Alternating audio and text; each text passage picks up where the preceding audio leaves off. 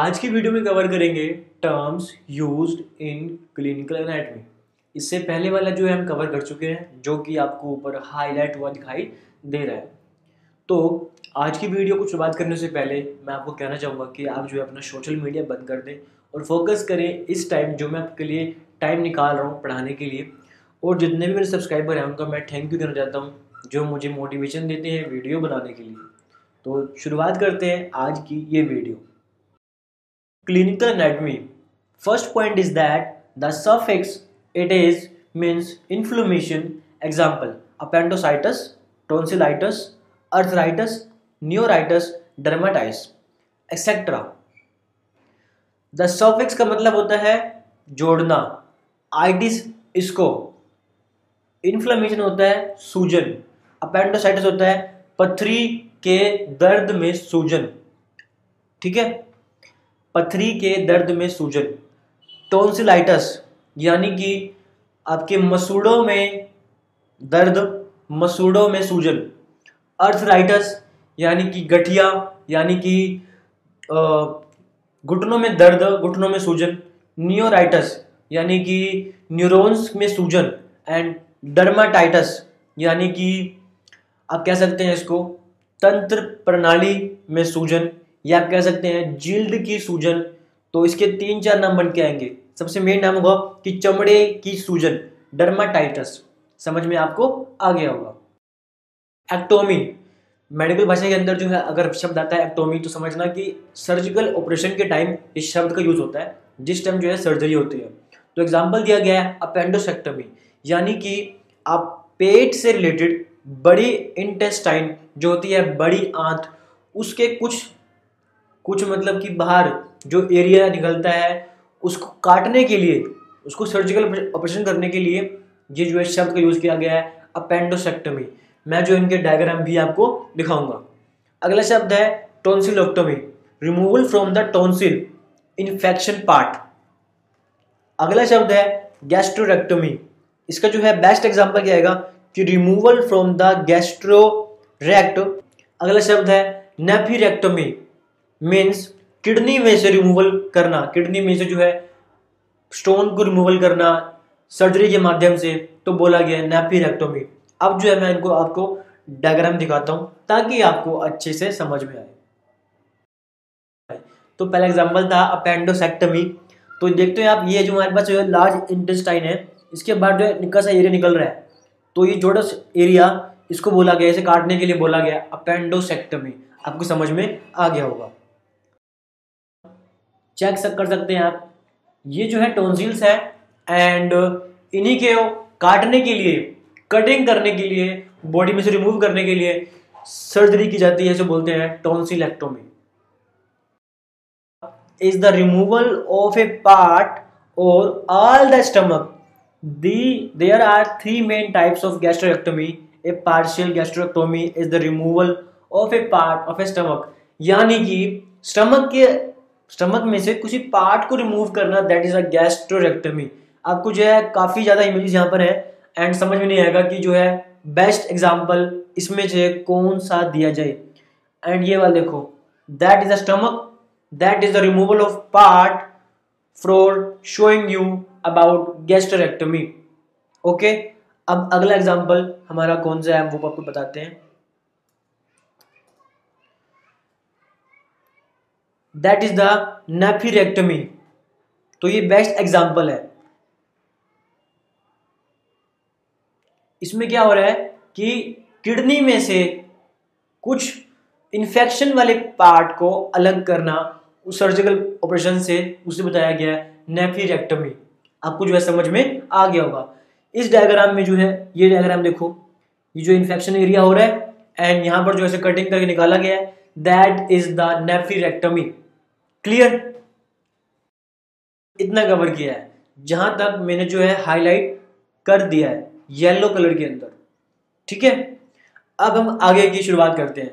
The suffix otomy means to open and then close a hollow organ.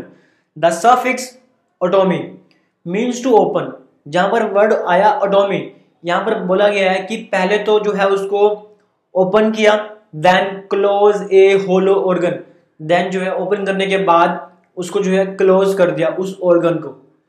उसको बोला गया है मेडिकल भाषा के अंदर ऑटोमी एग्ज़ाम्पल मैं जो है आपको बताता हूँ।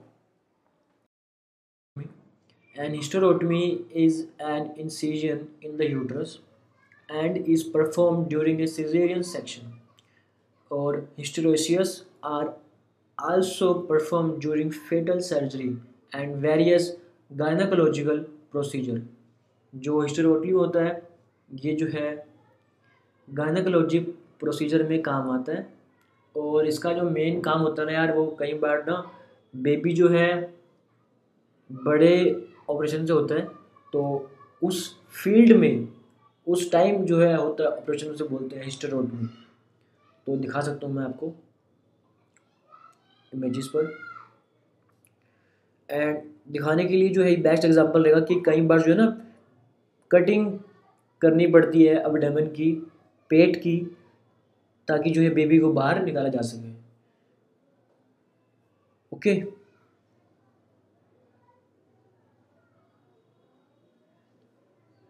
ठीक है तो ये बेस्ट एग्जांपल रहेगा आपको समझाने के लिए हिस्टेरोटमी का। तो ये किसका काम आता है?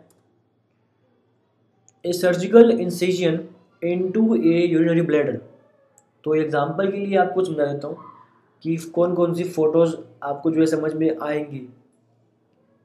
दैट इज़ द स्टोन जो निकलते हैं बॉडी में से and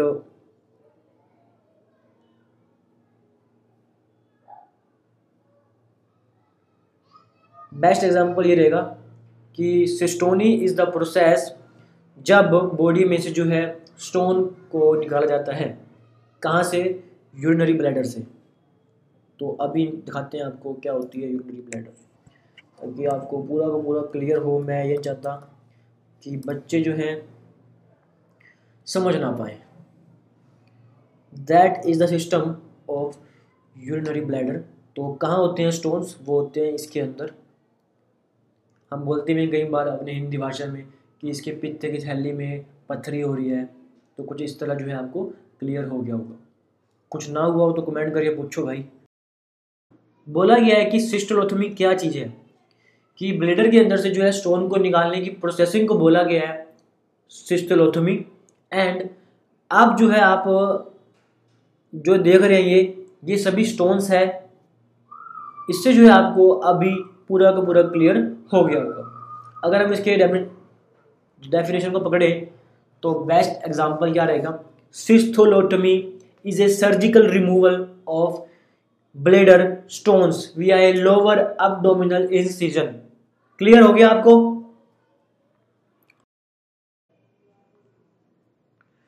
Next point number fourth the suffix ostomy means to open hollow organ and leave it and ostomy क्या होता है कि आप जो है आपने अभी एग्जांपल देखेंगे, आप जो है अभी पिक्चर देखेंगे।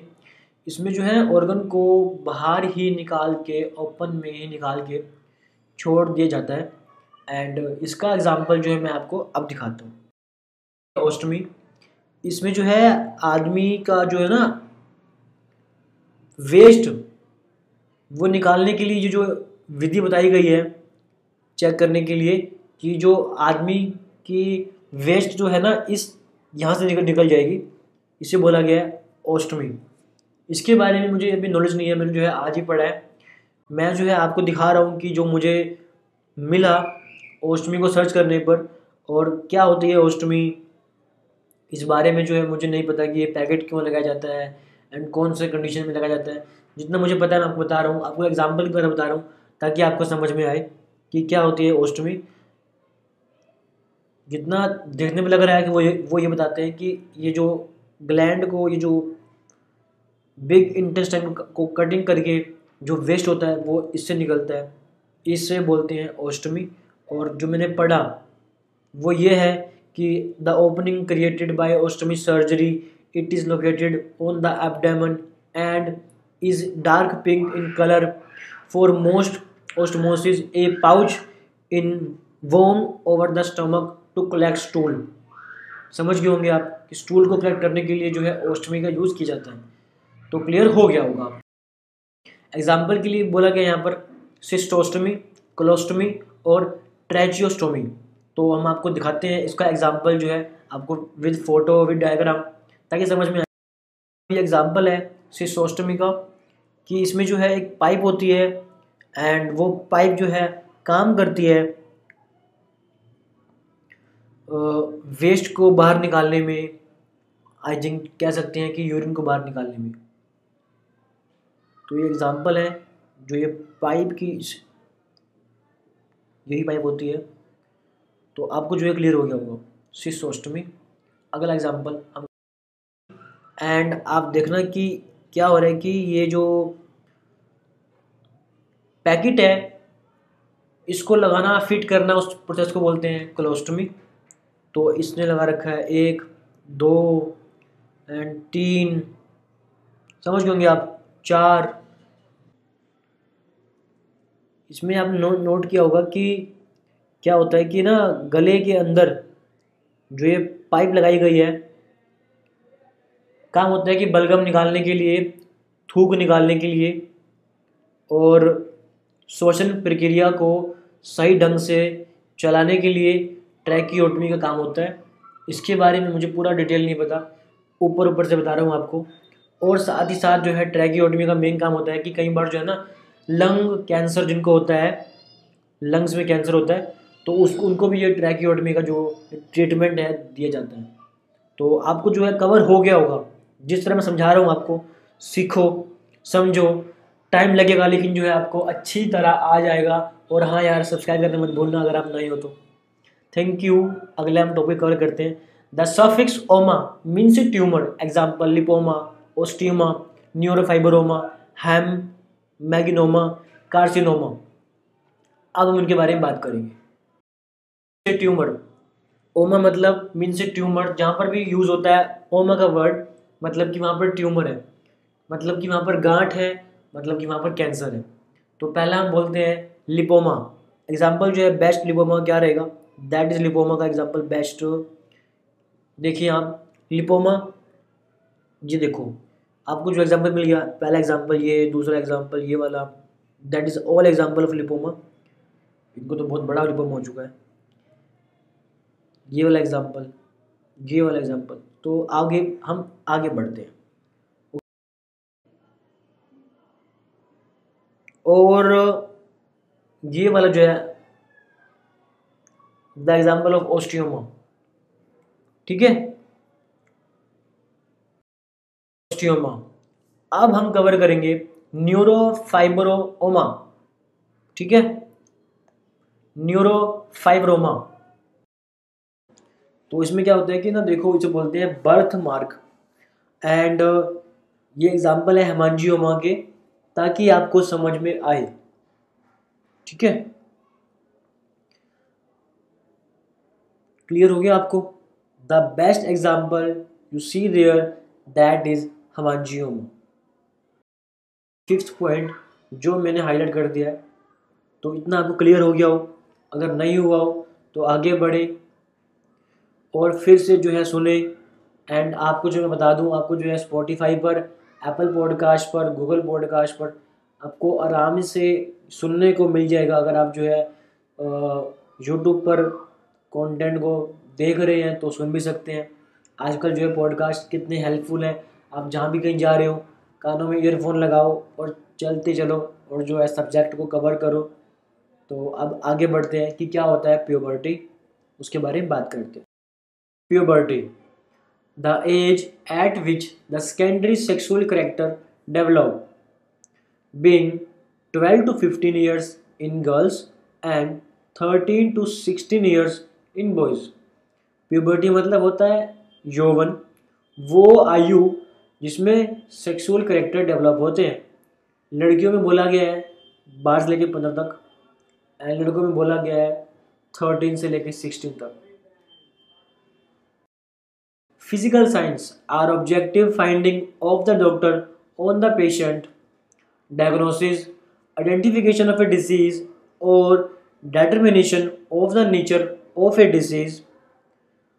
Next, point number 10 prognosis forecasting the probable course and ultimate outcome of a disease. Point number 11 Pyrexia, that is the fever. Lesson Injury or a circumscribed pathogenic change in the tissue. इसके जो है मैं आपको diagram दिखाता हूँ।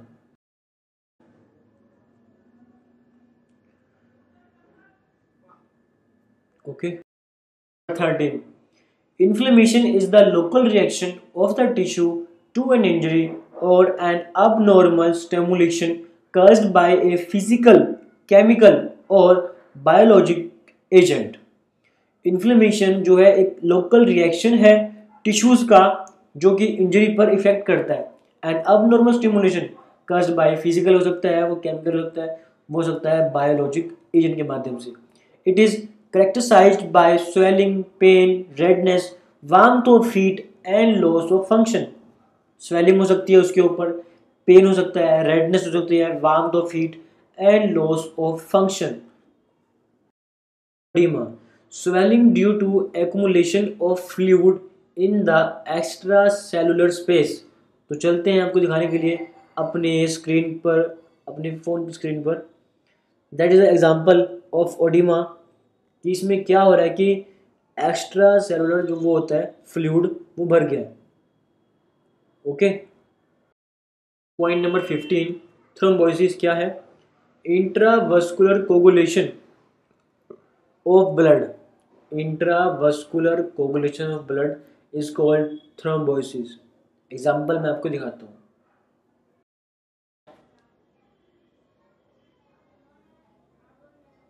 This difference between of two pair of legs. Yes. अब आपको clear हो गया होगा कि थ्रोम्बोसिस क्या है। Occlusion of a vessel by a detached or circulating thrombus इसे हम बोलेंगे इम्बोलिज्म इसका जो एग्ज़ाम्पल आपको दिखाता हूँ। Embolism is a lodging of an impulse, a blockage cause piece of material inside a blood vessel कि कहा गया है कि इम्बोलिज्म जो है एक पीस ऑफ़ मटेरियल है जो कि ब्लड वेसल्स के अंदर इंसाइड किया जाता है। एंड एग्ज़ाम्पल जो है आपको बहुत दिखेंगे, लेकिन सही से एग्ज़ाम्पल मुझे कहीं नहीं मिला। दैट अगर हम इसको देखें तो ये भी एग्ज़ाम्पल बेस्ट नहीं है। कि ब्लड के अंदर क्लोटिंग ना हो, इसलिए जो है इम्बल्स को इंसाइड किया जाता है, ताकि क्लोटिंग और ना हो, और जो है हार्ट बीट सही तरीके से गतिमान चल सके। Occlusion of a vessel by detach और सर्कुलेटिंग थ्रोम्बोसिस आगे हम कवर करते हैं सेवनटीन पॉइंट ब्लीडिंग विच में भी एक्सटर्नल और इंटरनल मतलब होता है हमरेज का नक्सीर। इंटरनल और एक्सटर्नल दोनों ही फ़ील्ड में होती है। तो अभी आपने क्या पढ़ा? कि haemorrhage bleeding which may be external और इंटरनल ओके तो कुछ यहाँ पर जो है आपको क्लियर हो गया। के बारे में अल्सर क्या होता है ulcer a localised breach in the surface continuity of the skin और मुकोस मेम्ब्रेन मुकोस मेम्ब्रेन समझाने के लिए बोल रहा हूँ आपको, एक तरह का घाव जो खाने की नली और छोटी आंत में विकसित होता है। अल्सर छाले तब होते हैं जब पेट का एसिड पाचन तंत्र की सतह को नुकसान पहुंचाता है, okay? Ulcer, a localise breach in the surface continuity of the skin और mucous memory a blind track lined by epithelium a blind track lined by epithelium ऐसी अवस्था को साइनस बोला है जिसमें नाक की नली के आसपास छेदों में सूजन हो जाती है। समझ आने के लिए बोल रहा हूँ आपको। आगे हम बात करेंगे fistula a track open at both the end end lined by epithelium. A track open and both the ends lined by epithelium इसमें फेस्टूला का बेस्ट एग्ज़ाम्पल होगा कि मलाशय और योनि के बीच का जोड़ सामान्य नहीं होना। इसका मैं आपको फ़ोटो में एग्ज़ाम्पल दे के समझाता हूँ। तो समझाने के लिए आपको बोल देता हूँ, जिस तरह that is the anal fistula and ये देखो ये आप रेक्टस एनल बेस्ट एग्ज़ाम्पल मैं ढूंढ रहा हूँ कि जो मैं आपको प्रॉपर तरीके से समझा सकूँ। क्या होता है इसमें कि पेशेंट की जो ना, कुछ हिस्सा शरीर का, शरीर से बाहर निकल जाता है एंड वो बहुत पेन करता है, पोटी करते टाइम तो उसको जो है फिस्टूला का नाम दिया जाता है। अगर आप इसकी पढ़ेंगे डेफिनेशन तो शायद आपको और क्लियर हो जाएगा। A fistula is an abnormal connection between two body parts such as an organ और blood vessel and another structure fistulas are usually the result of an injury और सर्जरी इन्फेक्शन और inflammation can also cause a fistula to form ठीक है? Anal fistula ऑब्सेस्टिक fistula आगे पता नहीं कितने type की फिस्टूला है। मीडिया बंद कर दें, अगर आप चला रहे हैं तो। देखो, अगर आप मल्टीटास्क करते हो ना यार तो हम भी करते हैं ऐसी बात नहीं तो उसमें हमारे, हमें पता लगता है कि मल्टीटास्क जो है नहीं करना चाहिए, भूल के भी। एक टाइम पे जो है आपको एक काम करना चाहिए, अगर आप पोटे कर रहे हैं तो आपको पोटे ही करना चाहिए, अगर आप खाना खा रहे हैं तो आपको खाना ही खाना चाहिए। आपको समझाने के लिए बोल रहा हूँ। अब पॉइंट नंबर ट्वेंटी वन क्या है नेक्रोसिस इनके बारे में बात करेंगे। लोकल डेथ ऑफ़ टिश्यू और organ due to irreversible damage to the nucleus दोबारा बोलता हूँ। क्या है necrosis local death of tissue और organ due to irreversible damage to the nucleus इसके हिसाब से अगर हम हिंदी करें तो हिंदी बैठती है कि टिश्यूज़ की डेथ हो जाना, उसको कहा जाता है नेक्रोसिस या फिर organ due to irreversible damage to the nucleus organ का इरिवर्सिबल उल्टा काम करना एंड उनका फिर डैमेज हो जाना न्यूक्लियस के कारण। अब जो है मैं आपको एग्जांपल दे के समझाता हूँ फ़ोटोज़ के माध्यम से। ट्रांसलेट क्या कहता है? वो बोलता है, इसका मतलब है गल जाना। नाउन बोलता है इसका द डेथ ऑफ़ मोस्ट और all the cells in an organ और tissue due to disease injury और failure of a blood supply death हो जाना टिश्यूज़ का और कारण क्या होगा उसका? डिसीज़ कोई बीमारी लग जाना, कोई इंजरी हो जाना या फेलियर ऑफ़ ब्लड सप्लाई यानी कि ब्लड सप्लाई का फेलियर हो जाने में भी नेक्रोसिस का बहुत बड़ा काम है। तो हम इनसे करते हैं कॉपी और चलते हैं फिर हम अपना गूगल पर, ताकि आपको जो है पूरा एग्ज़ाम्पल से क्लियर हो पाए कि क्या मैं आपको सिखाना चाहता हूँ। समझ में आना चाहिए आपकी यार, मेन बात तो यही है ना। इस टाइम हमारे पास जो है नेक्रोसिस का कोई बेस्ट एग्ज़ाम्पल नहीं है। चेक कर सकते हो। हार्ट टिश्यू नेक्रोसिस का बेस्ट एग्ज़ाम्पल यह है कि इसके जो है दांत के अंदर कितना गंदा लग रहा है देखने के अंदर।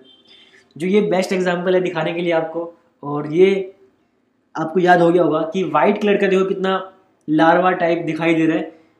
बेस्ट एग्ज़ाम्पल निक्रोसिस का। इसे बंद करता हूँ मैं डीजेनरेशन मतलब a retrogressive change a retrogressive change causing deterioration deterioration in the structural and functional qualities it is a reversible process but may end in necrosis clear इसका एग्ज़ाम्पल अभी देखते हैं। कंडीशन वाला। एंड अब हम कवर करेंगे twenty three क्या होता है? Gangrene a form of necrosis combined with putrefaction ठीक है? तो इसका एग्ज़ाम्पल जो है मैं आपको अभी लेके चलता हूँ। हम गए यहाँ दिखाने के लिए। आप देख सकते हैं कि किस तरह के पैरों के अंदर जो है घाव हो चुका है एंड इसे बोलेंगे हम गैंग्रीन एंड और कोई एग्ज़ाम्पल बेस्ट नहीं रहेगा। शुरुआत में क्या होता है कि ऐसा होता है, लेकिन अगर ध्यान ना दिया जाए तो यह बुरा हाल ले लेता है गैंग्रीन क्लियर यानी कि किसी भी बॉडी पार्ट का एक आधा पतन, आधा वो ख़राब हो चुका है, उसे बोलेंगे डी जनरेशन यहाँ हमारे पास गूगल ट्रांसलेट के हिसाब से यहाँ पर क्या हो गया? नेट जो चल नहीं रहा। आप ज़रा वेट कर सकते हैं क्योंकि नेट जो है सुबह से तंग कर रहा है। तो थोड़ा बहुत मैं आपको वैसे बता देता हूँ कि द स्टेट और प्रोसेस ऑफ़ बिंग और बिकमिंग डी जनरेट डिक्लाइन और deterioration and overgrazing has क्योर serious degeneration of grassland यानी कि अगर मैं एग्ज़ाम्पल दूँ, आई का तो आई के किसी मतलब कि अगर एग्ज़ाम्पल दूँ आई का आपको। इसमें जो है खुल नहीं रहा, मैं खुद हैरान हूँ, अभी चल रहा था। तो अगर आई का एग्ज़ाम्पल दूँ तो आई के अंदर टिश्यूज़ का डिक्लाइन होना शुरू हो जाता है, जिसमें जो है आदमी को थोड़ा बहुत जो है धुंधला दिखाना, धुंधला दिखना शुरू हो जाता है। एंड फिर एग्ज़ाम्पल ऐसा होता है कि अगर वो उस पर ध्यान ना दे, अगर वो उसको बढ़ाता चला जाए, अगर वहाँ टिश्यू मरता चला जाए देन जो है आदमी को मोतिया भी हो जाता है। मैं इसकी जो है फ़ोटो भी डाल दूँगा। तो अभी के लिए जो है हम इस टॉपिक को आगे बढ़ाते हैं। Death of tissue due to sudden obstruction of its artery of supply क्या होता है कि डेथ हो जाना sudden response artery of blood supply blood supply में एकदम से सडन रिस्पॉन्स स्टॉप हो जाना, ये जो है हार्ट अटैक का संकेत देता है। और हार्ट के बीच में जो है कई बार रिलेटेड जो है आर्टरी ब्लड सप्लाई नहीं करती। उस तरफ़ का आया गया, एकदम से सडन रिस्पॉन्स उसे बोला गया है इन्फ्रक्शन एग्ज़ाम्पल आपको मैं अभी दिखाता हूँ। कमेंट करके लिखो कि मुझे ये टॉपिक क्लियर नहीं हुआ। और अगर आपको पीडीएफ चाहिए हो तो आप जो है पीडीएफ टेलीग्राम पर इजीली मिल सकती है आपको। गलती मुझसे ये हो गई कि मैंने जो है नाम नहीं लिखा कि ये पीडीएफ जो है कौन सी है। एंड मैंने जो है एकदम से सारी अपलोड कर दी। अब मेरे पास टाइम भी नहीं है कि मैं उनका नाम लिख सकूँ। तो आप जो है जितनी भी पीडीएफ है, उनको डाउनलोड कर लो एंड उनका जो है, जो नाम वगैरह आपने खुद सेट करना है, उसको खुद सेट कर लो, उसे खुद रीनेम कर लो। हम ये कवर करते हैं कि क्या होता है इन्फ्रेक्शन तो इसमें जो है बताया गया है कि ब्लड सप्लाई एकदम से जो है रुक जाती है एंड वो काम होता है क्लोटिंग का ब्लड के अंदर जो है हार्ट के अंदर क्लोट जमा हो जाता है। तो ये जो है आपको समझ में आ गया होगा। पहला पॉइंट क्या बोल रहा हूँ? Atrophy diminution in the size of cell tissue organ और a part due to loss of its nutrition clear कि न्यूट्रिशन की कमी की वजह से साइज़ का कम रह जाना, उसे कहते हैं एट्रोफी एट्रोफी एट्रोफी क्लियर चाहे वो सेल्स हो टिश्यू हो ऑर्गन हो तो आपको जो है क्लियर हो जाना चाहिए। मैं कोशिश करता हूँ आपको जो है इमेजेस को दिखाने की। अगर मुझे मिलती है तो मैं ज़रूर शो करता हूँ। जो है आप देख सकते हो कि एक टांग तो कितनी मोटी लग रही है, यानी कितनी पतली लग रही है। तो कमी क्या रह गई भाई इसकी? न्यूट्रिशन की कमी रह गई, जिसके कारण जो है साइज़ में फ़र्क आ गया। एंड इसको बोलेंगे हम एट्रोफी क्लियर हो गया आपको? समझ में आ गया आपको? तो आगे हम बढ़ते हैं। पैर का, इसमें जो है देखो, इस पर्सन को जो है डिफेक्टिव न्यूट्रिशन मिले हैं, जिसके कारण इसकी जो है, ये पैर की जो है डिसीज़ हुई है। तो आपको जो है समझ में आ गया होगा आफ्टर ऑल इनके बारे में अगर आपको डीप जानना है तो आपको खुद पढ़ना पड़ेगा। मैं जो है आपको सिर्फ़ और सिर्फ़ एग्ज़ाम्पल के माध्यम से समझा क्लियर करते हैं, क्या होता है hypertrophy increase in size without any increase in numbers of cells कि साइज़ तो इंक्रीज हो, लेकिन without any increase in numbers of cells तो इसका जो एग्जांपल मैं आपको चलता हूँ लेके गूगल क्रोम पर, ताकि आपको क्लियर हो जाए। अब देखिए, ये होता है हाइपरट्रोमी कि increase in size without increase in numbers of cells ठीक है? आगे हम कवर करते हैं। हाइपरप्लाजिया क्या hyperplasia increase in size due to increase in numbers of cell कि इसमें साइज़ तो इंक्रीज हो लेकिन साथ ही साथ नंबर्स ऑफ़ सेल भी इंक्रीज हो।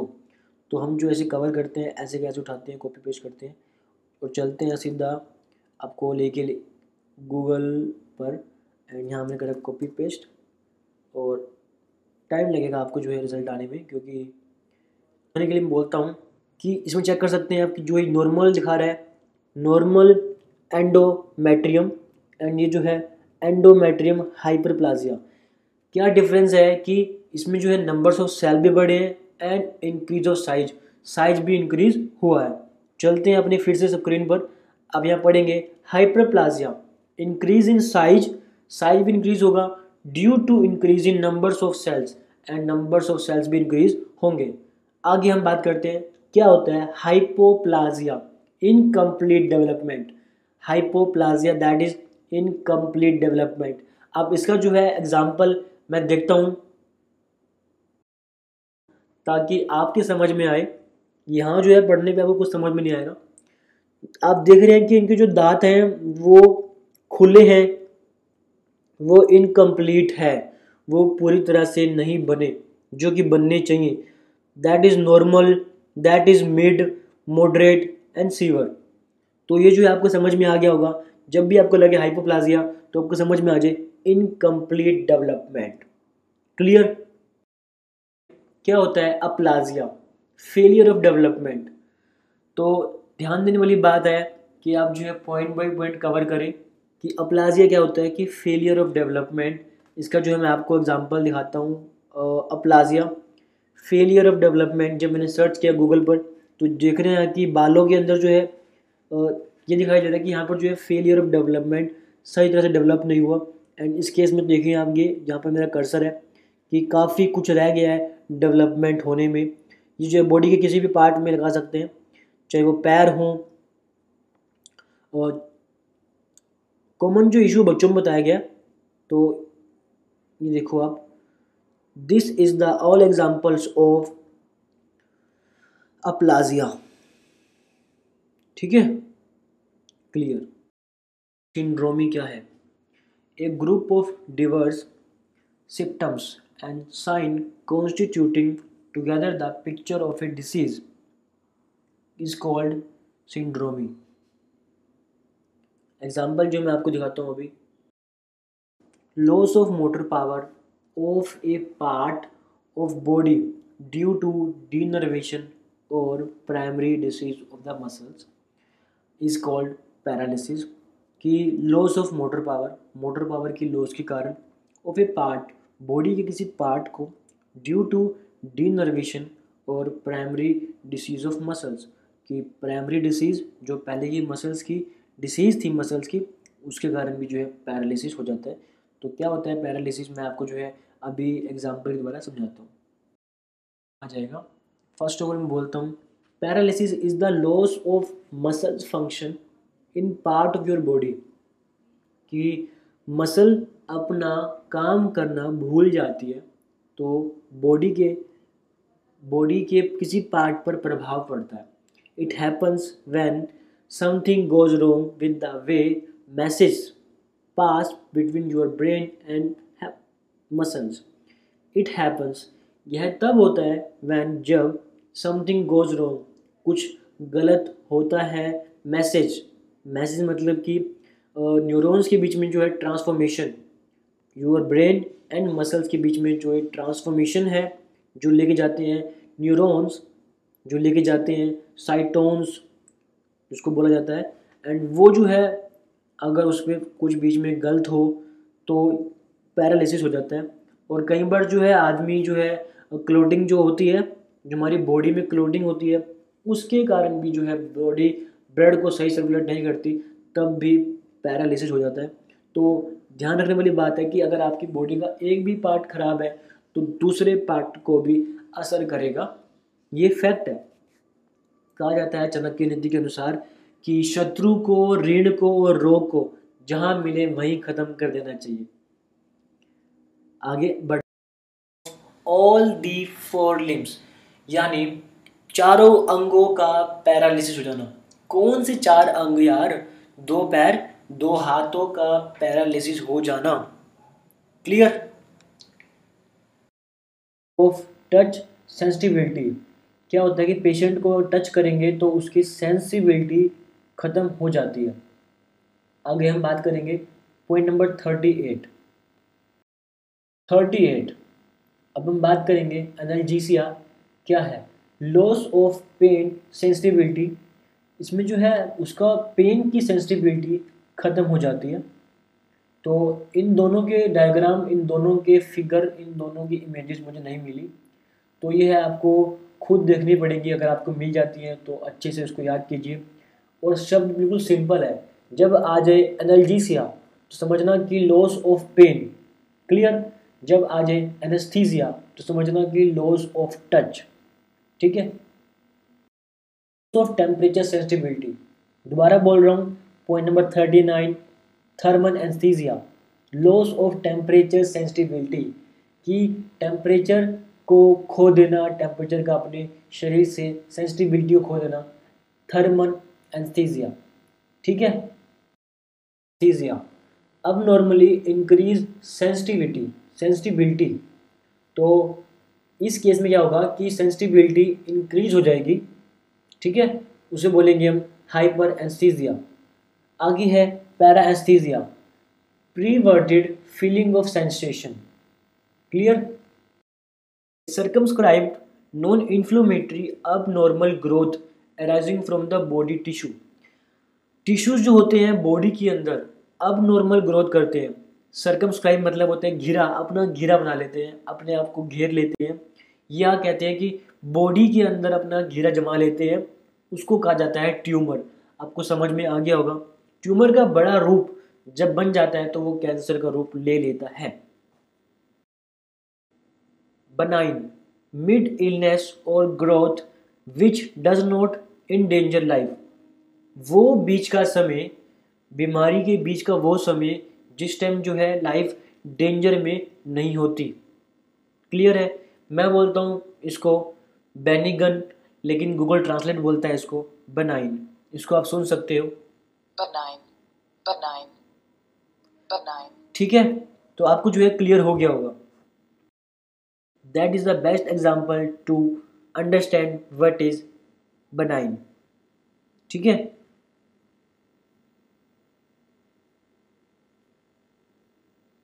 ओके। लिया, हमने बेनिगन कवर कर लिया। अब point number forty five malignant cover करते हैं ठीक है? सीवर फ्रॉम ऑफ़ इलनेस और growth which is resistance to treatment and ends in death best example आपको जो मैं लेके चलता हूँ। आपको चलते हैं लेके हम अपने स्क्रीन पर। देखो, ये जो डायग्राम दिखाई दे रहा है आपको the best example to show that malignant ठीक है? क्या मैं चाहता हूँ बोलना कि इसमें जो है डेफिनेशन क्या है? मलिग्नेंट की. सीवर फ्रॉम ऑफ़ इलनेस मतलब कि बीमारी की शुरुआत और growth which is resistance to treatment जिसे जो है ट्रीटमेंट किया जा सकता है। नहीं तो वो एंड्स अप इन डेथ जो कि मृत्यु तक लेके जा सकती है। क्लियर आपको? बीमारी या वृद्धि का गंभीर रूप जो प्रतिरोधी है, इलाज करने के लिए और मृत्यु में समाप्त होता है। जो मैंने बोला, वही है। ठीक है?